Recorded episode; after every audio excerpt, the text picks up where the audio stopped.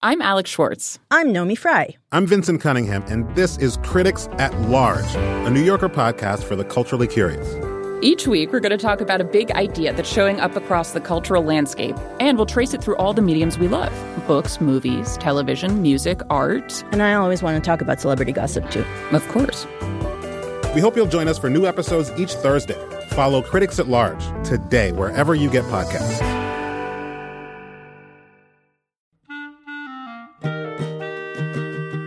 This episode of Livewire is brought to you by Progressive Insurance. What if comparing car insurance rates was as easy as putting on your favorite podcast? With Progressive, it is. Just visit the Progressive website to quote with all the coverages you want. You'll see Progressive's direct rate, and then their tool will provide options from other companies so you can compare. All you need to do is choose the rate and coverage you like. Quote today at progressive.com to join the over 28 million drivers who trust Progressive. Progressive Casualty Insurance Company and affiliates. Comparison rates not available in all states or situations. Prices vary based on how you buy.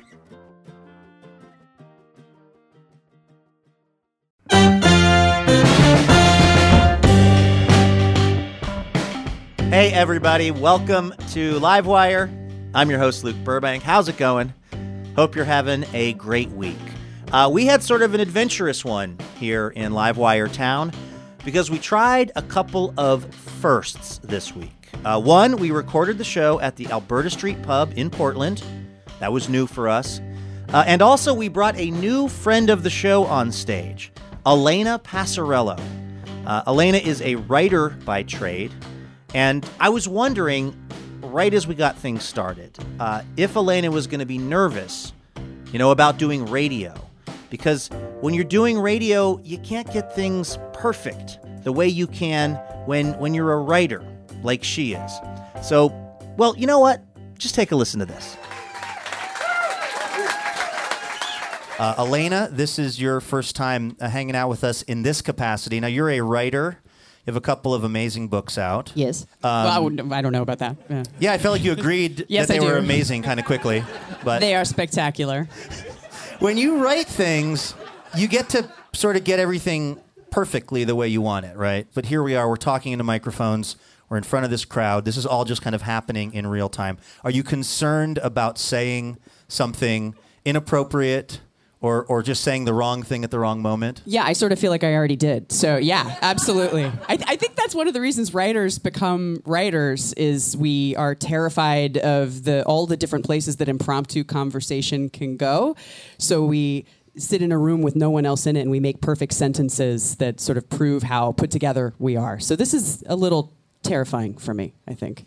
You would think that I've been doing this kind of job for like over 10 years. And you would think that I would have worked out some kind of system for making sure that I'm not bringing up the wrong thing at the wrong time. But my system is a very bad one, which is on a kind of horizontal line is whoever it is I'm talking to, and on a vertical line is any experience I can think of related to them. And where those two things meet is what I just start talking about reflexively. So, so just whatever pops into your mind Yes. about the person, Yeah. it, it's the first thing that you will say at them, when whether or encounter not them. it's actually the time for that. Oh, wonderful! That's a good strategy. It really uh, put me in a tight spot. Uh, a while ago, I met the actor Ethan Hawke, and uh, you've heard of him. he won't be here today. I'll just be talking about him. Sorry, everybody. Um, I was at a radio station and I was in the break room. I was getting some coffee, and Ethan Hawke was there to do an interview, and I didn't know he was going to be there. And so I just turned around, and he was like as close to me as you are, Elena. And instead of just saying, "Oh, hello, Ethan Hawke. I, I liked your work in Before Sunset," or just saying nothing, which is also what a normal person might have done. Always an option to say nothing. I thought, well, what do I got on Ethan Hawke? Where do those two lines intersect? And where they intersected was that I had previously seen in New York City an extremely hurtful puppet show about Ethan Hawke.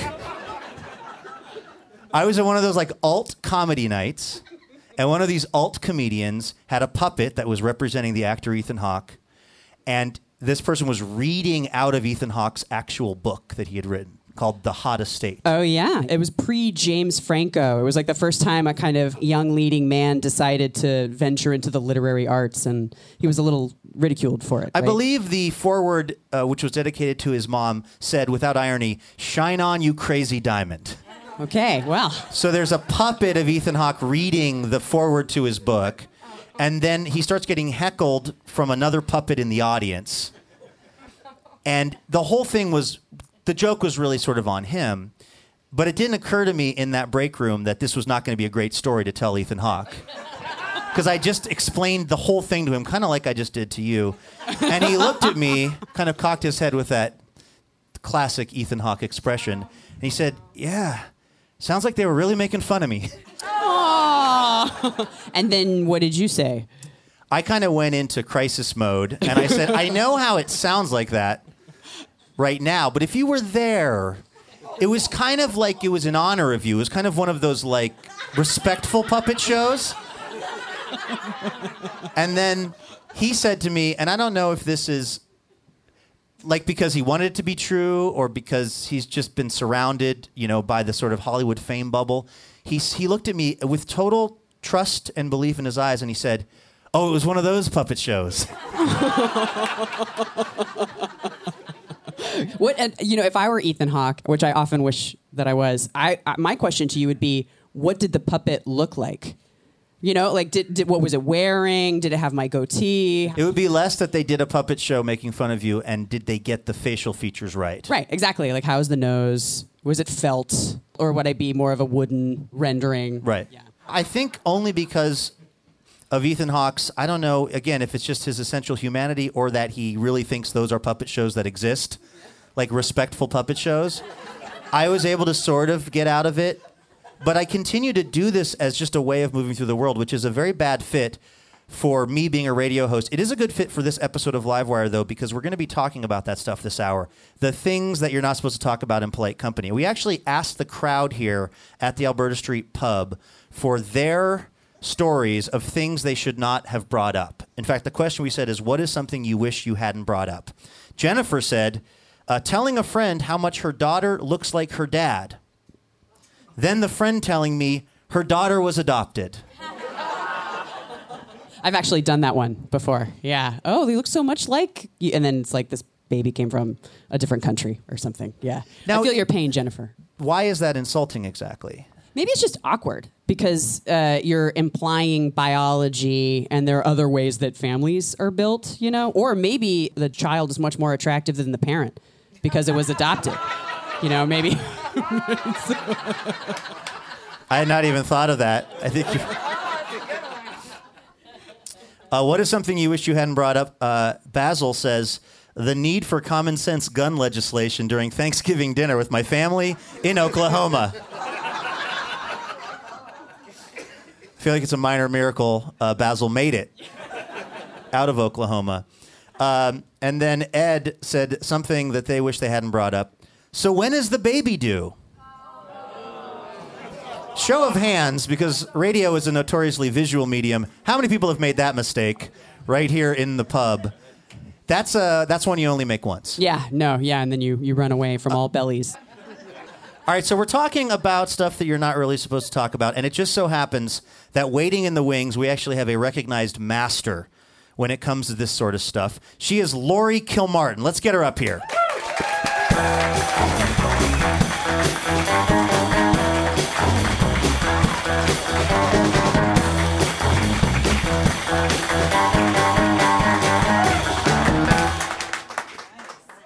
Laurie, welcome to Livewire. Thank you. Laurie, uh, what is the last deeply inappropriate topic that you happen to bring up in conversation? Uh, I, I guess it depends on who you're talking to, right? I mean, most of my friends are comics, so if I bring up like airplane food, then they get very offended because Just it's it's boring. hacky. Yeah, yeah, yeah. But they really, everyone, most of the people I know really like to go for the jugular immediately, and I have to. Uh, if I'm boring them, then then I've been offensive. So it's not even that you're worried about what you're saying in terms of hurting their feelings or, or being over the line. It's that if you're not close enough to the line, you will be ostracized from your friend group. That's right. Yes, that's that's true. Yeah, I, I, I, write on Conan, and so we're just a bunch of uh, people that are trying to gross each other out all day long before we have to be clean on the show. And uh, so it's it's uh, it's embarrassing if I'm if I'm not as bad as everybody else. I just wonder what comes first. It's like a chicken or the egg thing. I- Are people who want to immediately push those conversational boundaries drawn to comedy, or does comedy make you that kind of person who automatically wants to go really quickly to the the inappropriate material? I- I think you're that kind of person, and then you start finding other people who start saying those things, and you're like, oh, my tribe, and then you just spend a lifetime trying to uh, outdo each other, and uh, you you end up having very few friends, um, and you spend a lot of time alone.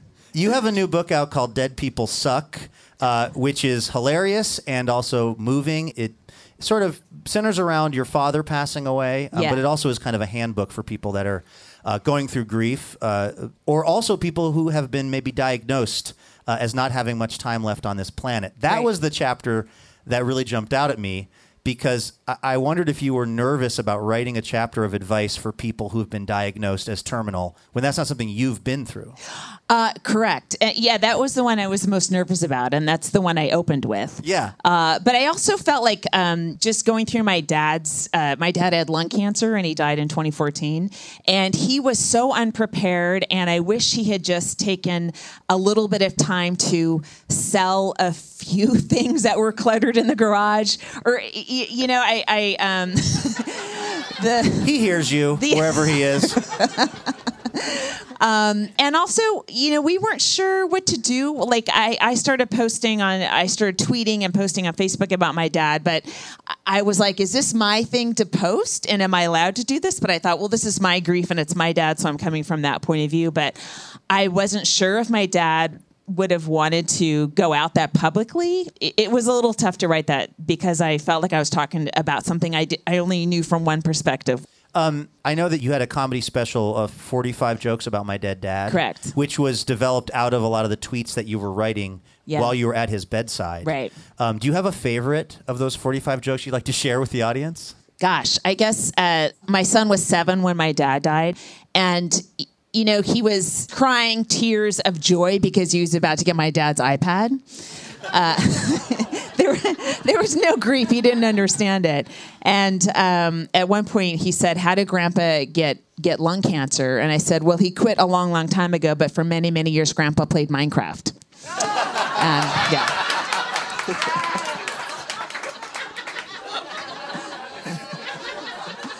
That's a good joke. Thank That's you. a solid and topical joke. Um, one of the things that you write in the book is you say, uh, this book is about old people dying as expected of old people causes. I think your dad was 83. He was when passed. 83, right. Do you feel like that is an underaddressed part of the grieving process when somebody dies at an age we think of as being quote unquote appropriate?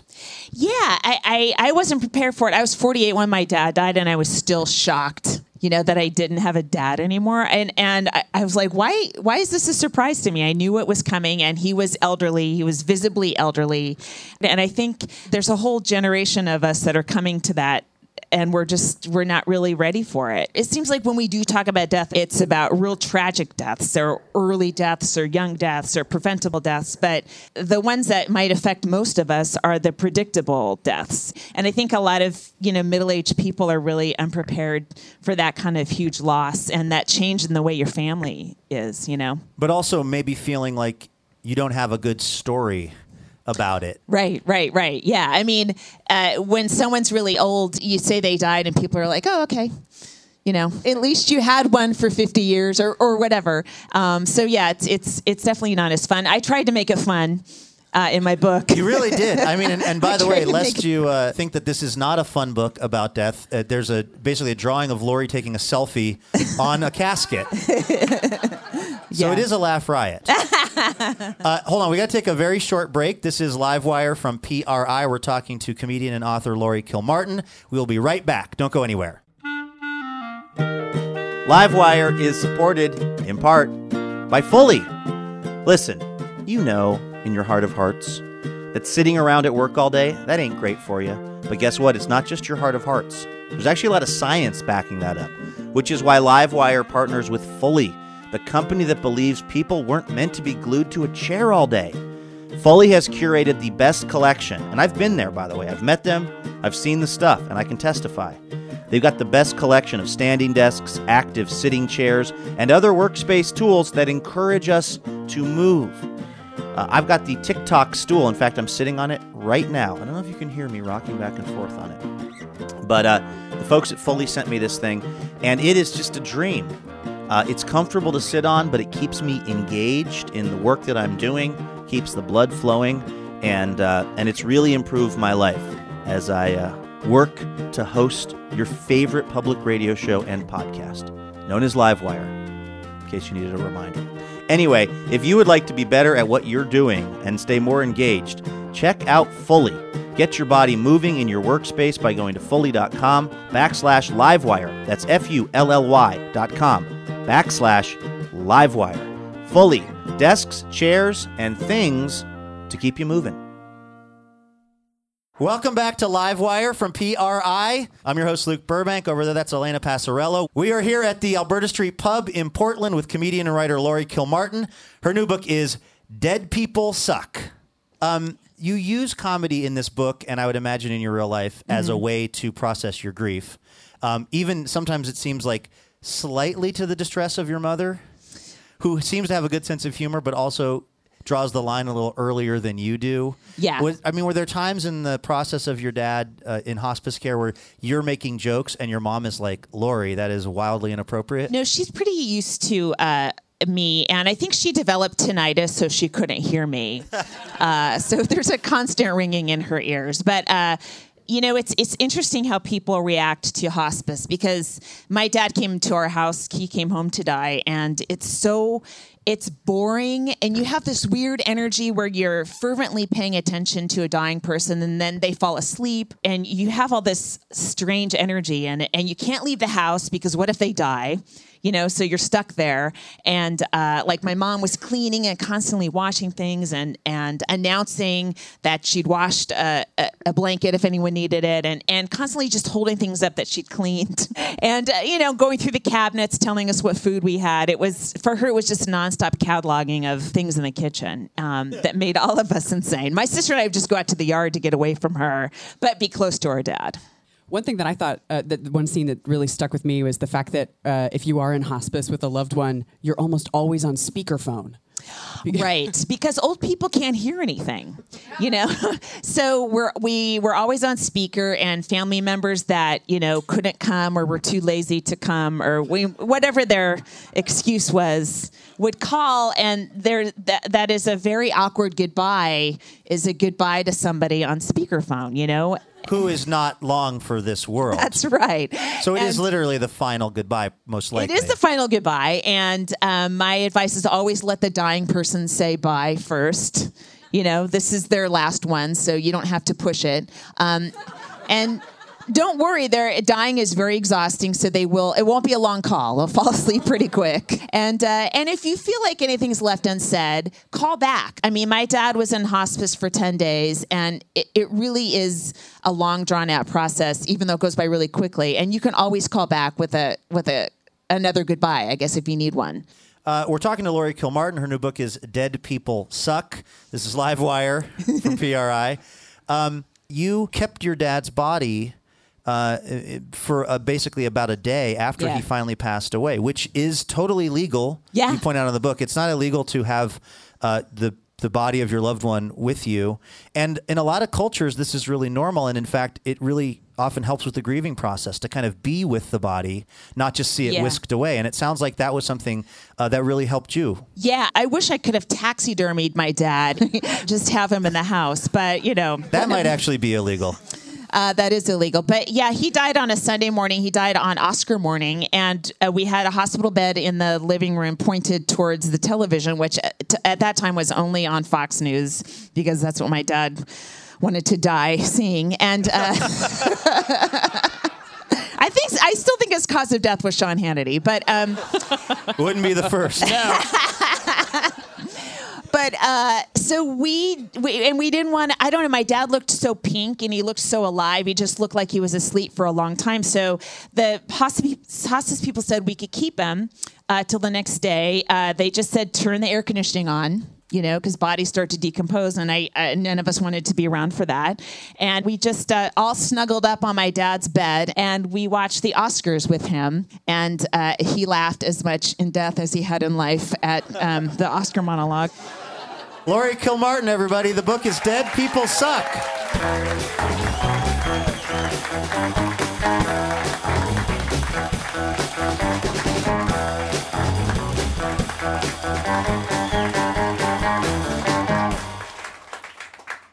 All right, Laurie, here on Livewire, we want to get to know our guests on a very deep, very intimate level. Right. Um, and so in front of you, I am placing an actual physical jar.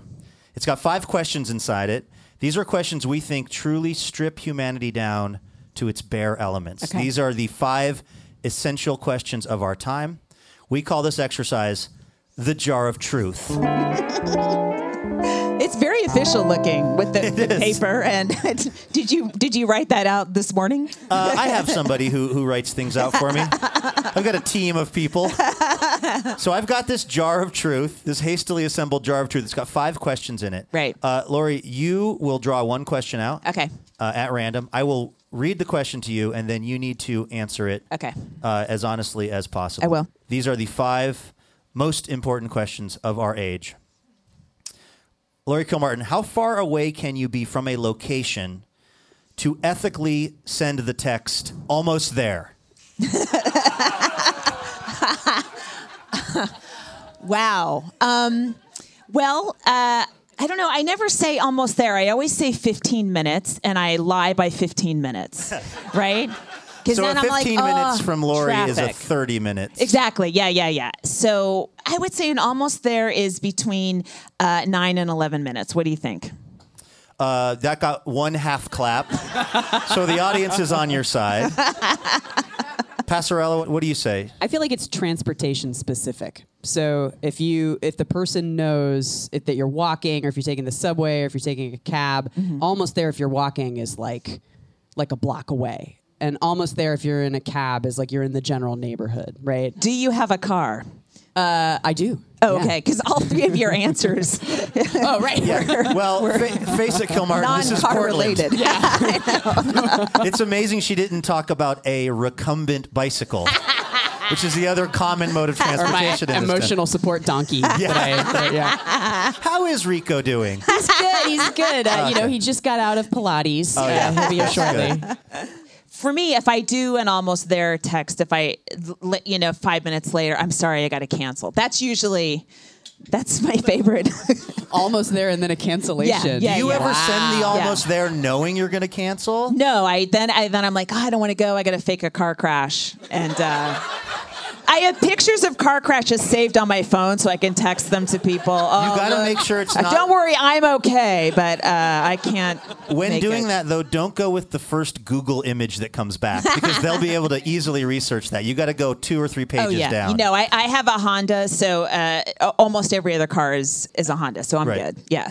All right. I think that we've learned something here today, and I really appreciate your taking on the jar of truth. Laurie Kilmartin, everybody. Thank you. The book is Dead People Suck. Check her out at kilmartin.com. Thanks, Laurie.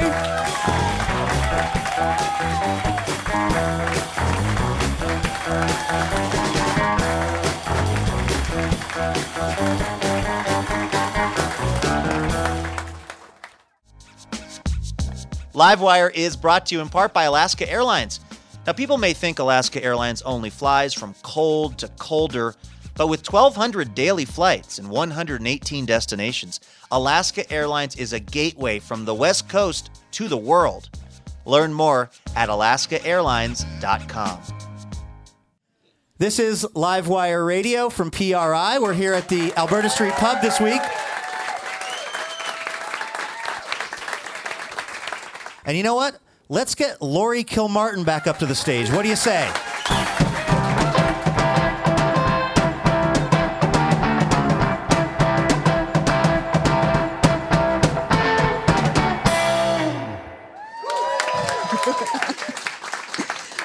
I Um, I had this weird experience where I was texting in my car. I was parked next to a curb, and uh, I was texting and not paying attention. And a guy jumped in my back seat, and he goes, "Hi, I'm Mike."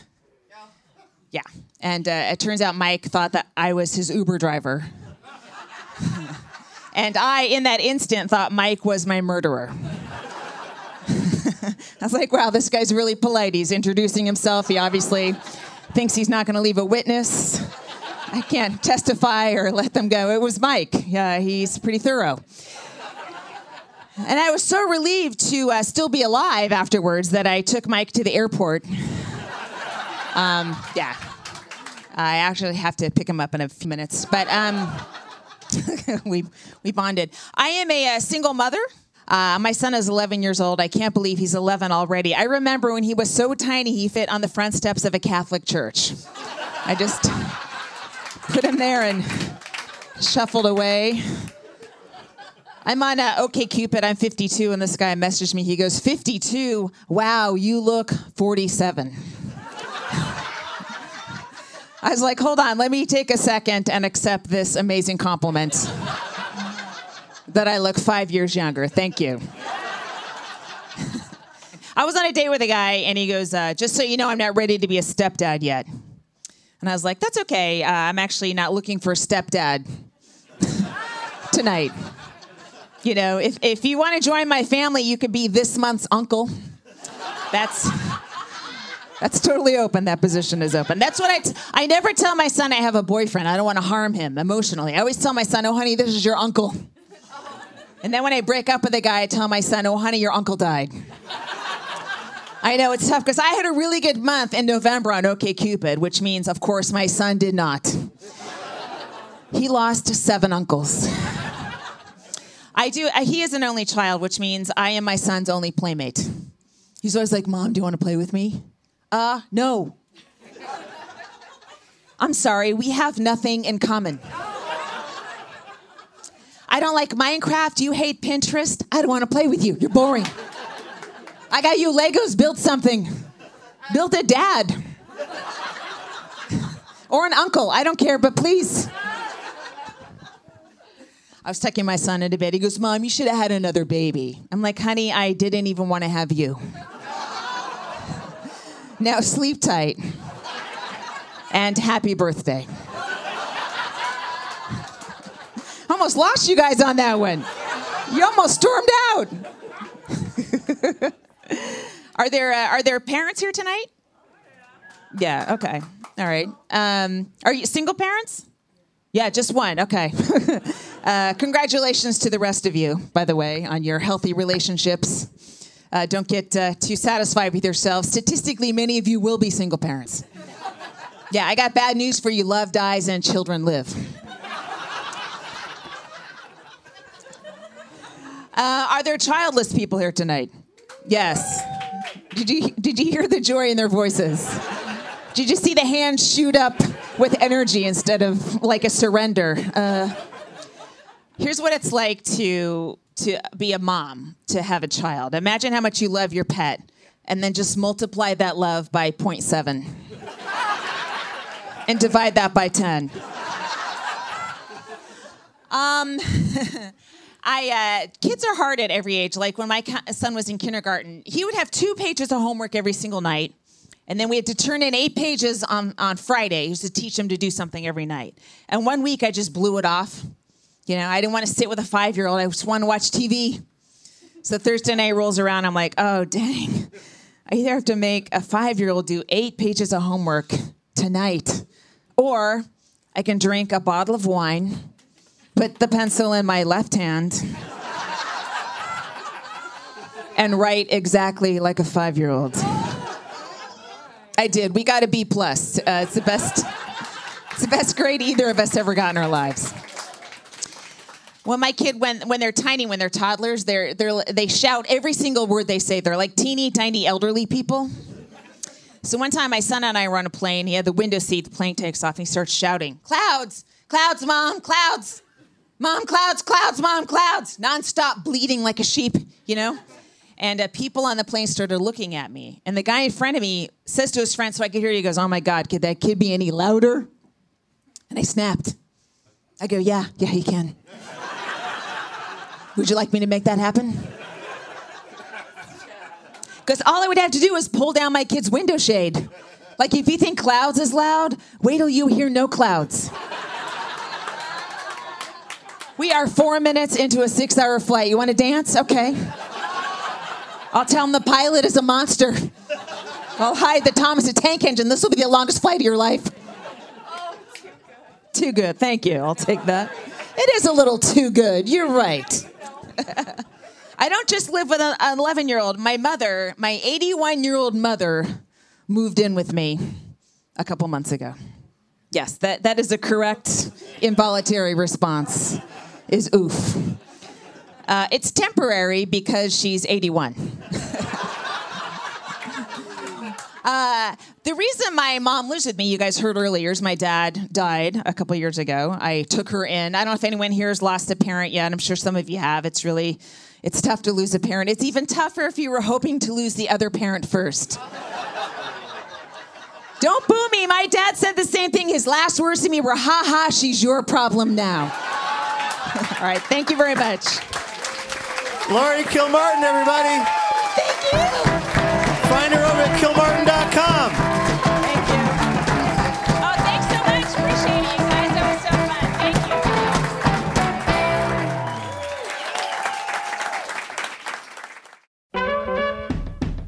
you. Are you a subscriber to the Livewire newsletter? What?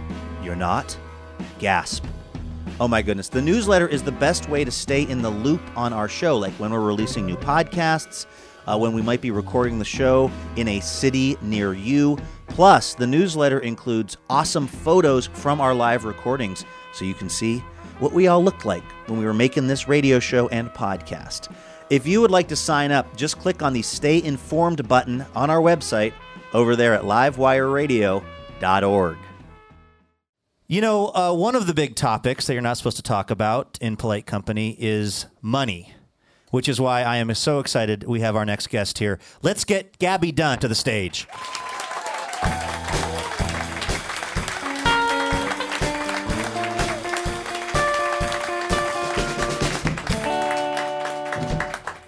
Hello. Hello, Gabby. Welcome to the show. Thank you for having me.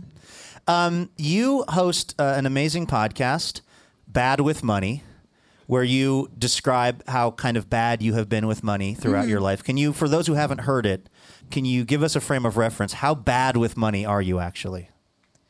Uh, well, I think a lot of like uh, parts of the show talk about um, what you learn from your family in regards to money. So, like y- your family money script and how personal and individual it is. So, my parents were like very like hippy dippy sort of people and my dad jumps from job to job to job and you know master of none and and so my mom was an attorney and i found out this wasn't normal much later in life where she would barter instead of get paid. She's a child custody divorce attorney so she would do people's divorces and then like just a bunch of ranch dressing would show up at our house and i'd be like what is this? Like she'd later when i interviewed her for the podcast she was like all your haircuts are free. All your childhood furniture was free the centerpieces for your bat mitzvah and i'm like okay cool but like you know that money's a payment as well right so like I started doing stuff like that too where like when I grew up I just would would think about any other aspect of working with people other than like what might the final number be.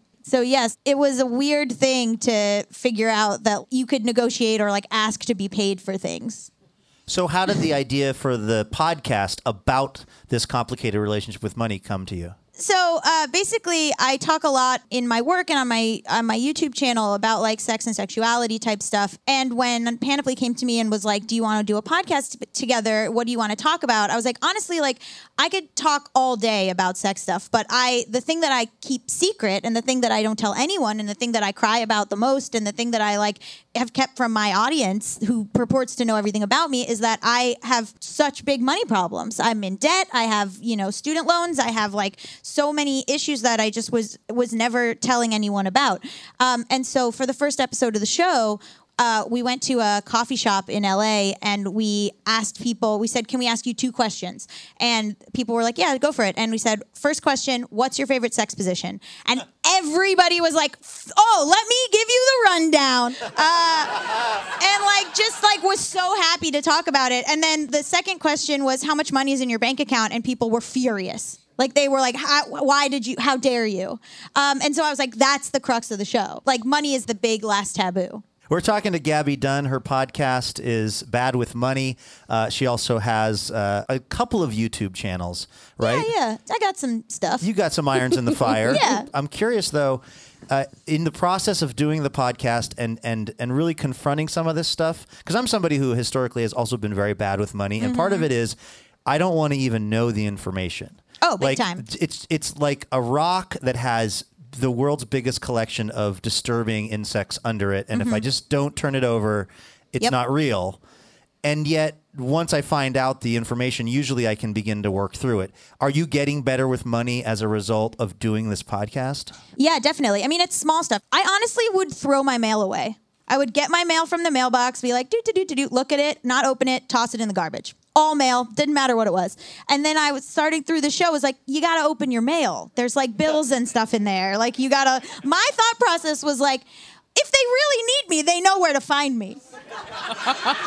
You're like, is uh, is this envelope yellow? Let it mellow. Yeah, like if it's that important, they'll throw a brick through my window or whatever. Like, Right. so I would just like throw my mail away, and and that's the biggest like head in the sand. Um, well, I have to say, I find it very cathartic to listen to the show, and I, it makes me feel like less of a basket case. Totally. Thanks. Totally. Which is, I assume, why you got into the podcast game, so I could feel like less of a basket case. Yeah, we just met, but it was all about you. Thank you. Um, we are talking about unmentionables this hour, about Mm-hmm. topics that are not usually brought up in polite company. Um, and, and money is one of them, which your podcast is about, but also, uh, you know, m- sexual stuff Mm-hmm. can be considered off limits or maybe uh, in questionable taste. Uh, you identify as polyamorous and pansexual. No, uh, well, bisexual. The, Okay. the- I mean, it's tough because like that's such a minutia breakdown, but like I, I think they're kind of interchangeable at this point. But I've always kind of been more comfortable with bisexual versus pansexual. It's just a personal label. It's not like any kind of Can you explain? Because the where I got that information from was there is of the many videos of you that are on YouTube, and there are a lot. Um, one said something about being pansexual and proud. that may Oh, have been somebody else attributing it to you, but can you explain what the difference is uh, for you between being pansexual and bisexual, and why you feel one Well, uh, more than the to other? be. It used to be that bi attributed like the bi aspect of it to the gender binary. So it was like more like attracted to men and women. And then slowly as gender became more of a spectrum people were identifying as pansexual because they were like and this includes like all genders any genders not just men and women. They kind of have evolved to mean the same thing. I might get in huge trouble for this i don't know. But um but it's a thing that happens sometimes when you're like a notable person on the internet and you belong to any particular group, like you know, I identify with the queer community, that the groups are very uh, happy to grab you and they want you to be part of their group. So, like, I think people are like, you know, when I started talking about being bisexual online, people were like, "Well, that's not what you mean because you're you wouldn't just be into men and women; you would be to, into people who are agender or non-binary or whatever. So that means you're really pansexual." And I'm like, "You don't get to decide what I call." Thank you for your input and suggestions. Uh, you don't get to decide; I get to decide. How do you navigate that stuff? Because I don't know if you've noticed, but people have a lot of opinions on the internet. what? and particularly in the i think you might describe it as the sort of progressive community whether Sure, it's yeah. Mm-hmm. politically progressive uh, sexually progressive like how do you get through the internet uh, in the current day and age doing what you do I don't know. I mean, I I think you have to s- read what kind of place it's coming from because oftentimes it's coming from a place of like superiority or like gotcha.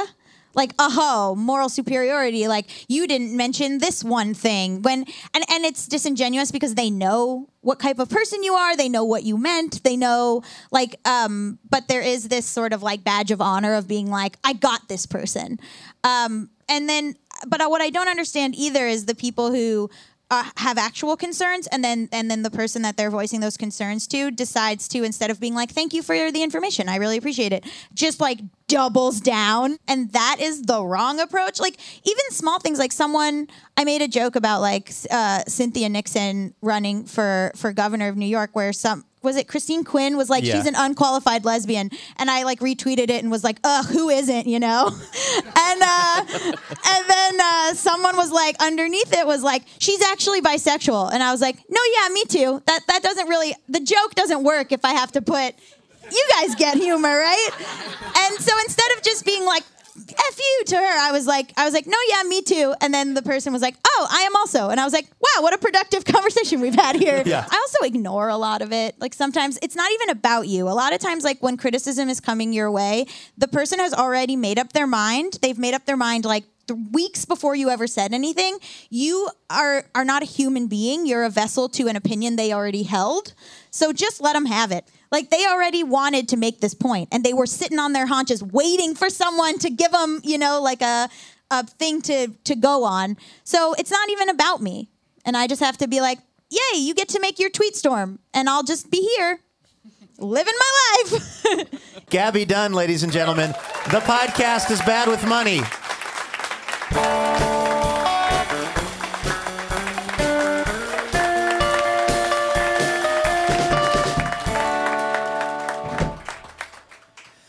All right, Gabby, if public radio is about anything, aside from gentle puns, sure.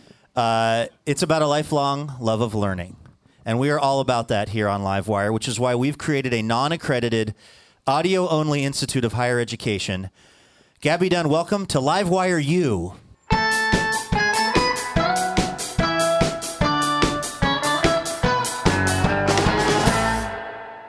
Part of what we like to do here at Livewire U is have visiting guest lecturers swing through and inform us on topics that they know a lot about. Of course, this is the 2000s who has time for an entire lecture. So, what we do is we put two minutes on the clock and we turn the person loose. And today, Gabby, we're hoping you can be that person. Um, we would like you to give us a two minute guest lecture on the economics of being a YouTube star. Okay. Like, how many views do you need to make a living? Are Don't do YouTube it. are YouTubers getting rich? No. Are you rich? No. If not, what are you doing wrong? Everything. Stuff like that. Okay. You've done most of the lecture just right there in the yeah, intro. yeah, yeah, yeah. Starting in three, two, and one. Well, so the podcast started because I wrote an article for Fusion a couple years ago uh, about how being a YouTuber means that you can be known, your face is seen, and you're known uh, around, but you're not making any money necessarily off the content you're making. So uh, it's a weird time where fame and visibility does not equal financial security in a way it used to in the past. Um, and so, like, basically it was about friends of mine who are like huge YouTube stars and they work at restaurants or they give tours at museums. Like I was doing Postmates uh, and we had some small YouTube success and uh, people would stop me and you have a timer on Postmates where you have to like get to the place in half an hour and people would stop me and be like, what are you doing? And want to take pictures and stuff. And I was like, I'm going to be late to deliver this burrito. Um, life's a journey. Uh, so yeah, so basically, uh, YouTube itself, I think, has done uh, not a great job because they'll promote a lot of people who do bad things on the internet, uh, and they'll give those people a platform, and uh, it's like you know. AdSense is taken away. I don't know if you guys know about this or if this is very inside baseball, but YouTube has uh, had a history lately of demonetizing LGBT content in particular. So if you're, uh, because they want to appeal to advertisers, so if your videos, like a lot of mine, have the word gay or bisexual or trans or whatever in the title, they will not be eligible to have ads put on them and they will not be eligible to make money. Right. Now I'm just preaching. So basically, a lot of smaller creators and particularly marginalized creators who might actually need the ad revenue are not able to get it. Um, and they've talked a lot, a big game about fixing it and blah, blah, blah, but they don't really do anything to fix it. And our videos still get demonetized. And a lot of like, people who would otherwise have used YouTube as their only platform are now because you know they're not seen in quote unquote mainstream media are now booted because it's not a money making endeavor anymore. So um, it's hard. Like when we get sponsored by brands, that's helpful, but then audiences will often be like, I don't want to watch a commercial. So it's basically like a can't win situation. I think audiences who watch videos need to remember that these people are making stuff for free and that like we had 200 free videos before we ever got any sort of brand deal, and then people were like, "Ew, we don't want to watch a commercial," and I wanted to like reach through the screen and be like, "We made 200 videos for free. What do you think this is?"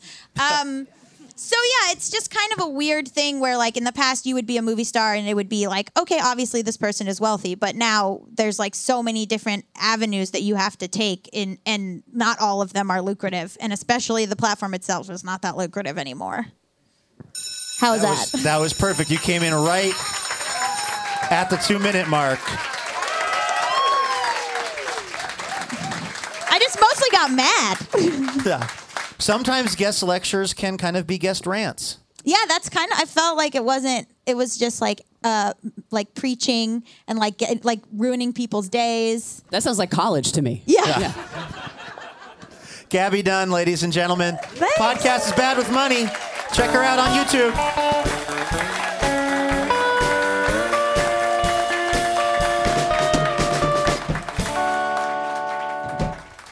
You are listening to Livewire from PRI. We'll be right back. Hey, it's Luke. Special thanks this episode to Leslie Alter of Portland, Oregon, and Laura Frizzell, also of Portland, Oregon. Did you know Leslie and Laura are part of the Livewire member community and they've been generously supporting Livewire with a donation each month? We are so thankful for that. It is, really and truly, one of the things that allows us to keep this whole show going. So, a very, very big and very heartfelt thanks this week to Leslie and Laura. Welcome back to Livewire from PRI. We are at the Alberta Street Pub this week. I'm Luke Burbank. We've got Elena Passarello here. All right, we got to keep things moving right along, but we do have this stack of cards from the audience here at the Alberta Street Pub about things they wish they hadn't brought up. Elena, should we run through a couple more of these? Let's do it.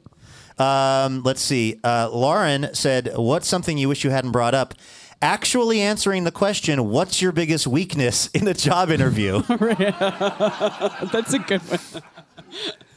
What um uh what is the proper answer to that question? That you're a perfectionist. right. Right. That's the only acceptable answer. Or you could say, I bring too many baked goods for people's birthdays. That's the only. Those are the only two things you can say. Those are the only things that will help you still get the job. Right. Um, what is something uh, you wish you hadn't brought up? Frank said, uh, "I got a nasty cold sore. Share your beer." Well, that might be a really good way to get a free beer. Yeah. Right? No, no, to you, finish it. yeah. You finish it. No, the Valtrex is working. This is the first breakout in years.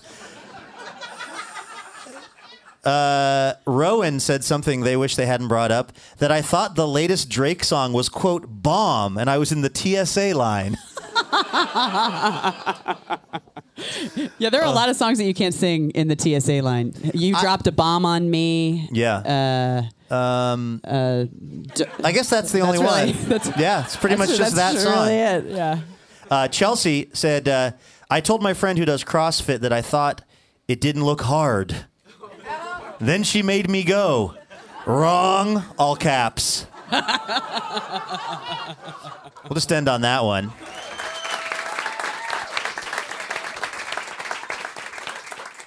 I have recently become an obsessed listener to this hour's musical guest. He's a singer, songwriter, originally from Pensacola, Florida. His latest album is called Golden Age. Please welcome Chris Staples to Livewire.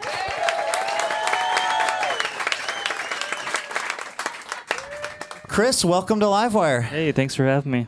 Uh, we're kind of talking about like seemingly forbidden topics. Is there anything that uh, that you think is off limits for writing a song about? Uh, for me, I'll write mostly about anything, but I am a little hesitant about writing about my parents. They're still alive, and uh, I don't know. I feel like working out my issues with them on through song is weird. Maybe like not respectful to them or something. I don't know. But This would yeah. be less awkward if my actual parents weren't sitting right there, whom I talk about incessantly on the show as a way of trying to process my feelings about them. Yeah, yeah. No judgment to anyone who does or whatever. Yeah. It's just like I feel weird about it. But yeah. There has been a uh, there's a musician named Chris Stapleton who's rose to prominence of late. I haven't heard of him. Yeah, your name is Chris Staples. Like, what's that doing to your life? Uh, well, it's a little weird. Like, I've had people buy tickets to my shows thinking that they're coming to a Chris Stapleton show, but I'm hoping that people buy my records thinking that they're his. You know, so that could be a benefit. I wrote a song that was just kind of a joke song when I was on tour about about. It just kind of mentions him, and uh, I played the song in Nashville at this like house show, and I real and I found out later that some people there worked for him, so it's a little bit like I was happy to get out of there alive, but yeah. Can you play? I mean, could you play us a couple notes of that song? I know that's not the plan, but like, do you remember how it goes? Yeah, I do. Um, um, hold on a second. Okay, so it talks about this part of the song. It talks about um, just like why you may have come to a show. So it goes, Maybe you came to turn off your brain and sway back and forth. Or maybe you came cause your friend, what's his name, in the opening band. Or maybe you came cause you misread my name as Chris Stapleton. Then I say F that guy right there.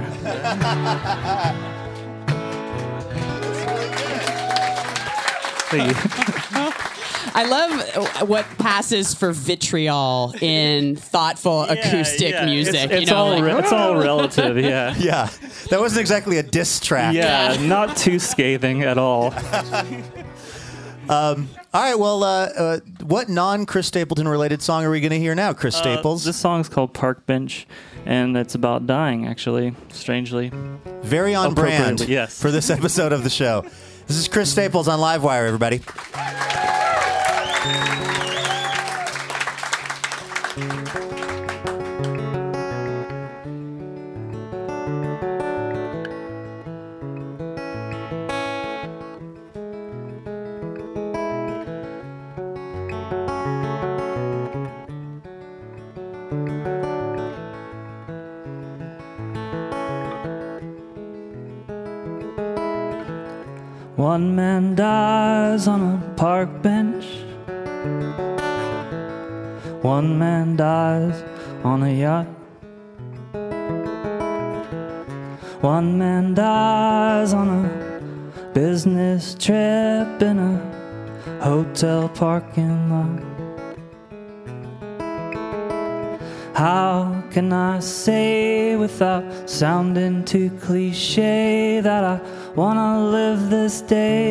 It's my last?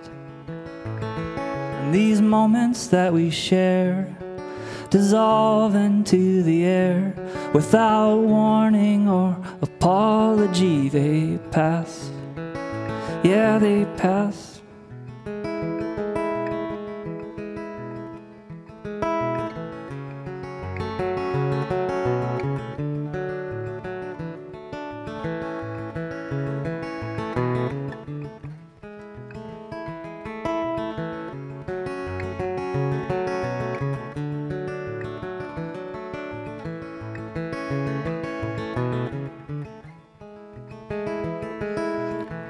Some men wanna be remembered long, long after they're gone. Even though I know that is ridiculous, I wouldn't mind being thought of time to time. How can I say without sounding too cliche that I wanna live this day like it's my last? And these moments that we share dissolve into the air without warning or apology. They pass, yeah, they pass, they pass, they pass, they pass.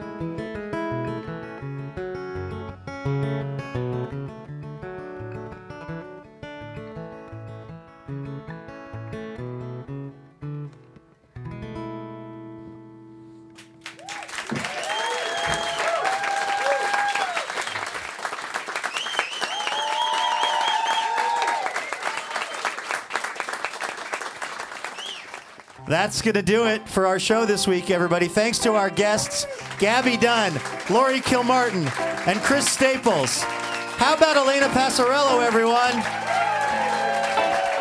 Livewire is brought to you in part by Alaska Airlines and Fully. Robin Tenenbaum is the executive producer and co-creator of Livewire. Laura Haddon is our senior producer. Lauren Masterson is our development director, and Tim Harkins is our operations director. Our editor is Melanie Sevcenko. Caitlin Kunkel is our writer. Our house band is A. Walker Spring and Ethan Fox Tucker. Molly Pettit is our technical director. Our on-air mix by Corey Schreppel. Thank you so much to Carlson Audio. Additional funding by the Regional Arts and Culture Council and the James F. and Marion L. Miller Foundation. Livewire is made possible by the support of our members. Thank you this week to member Roger Meyer of Portland, Oregon for his support. For more information about the show or how you can get our podcast or newsletter, head over to livewireradio.org. I'm Luke Burbank. Thanks for listening. We'll see you next week.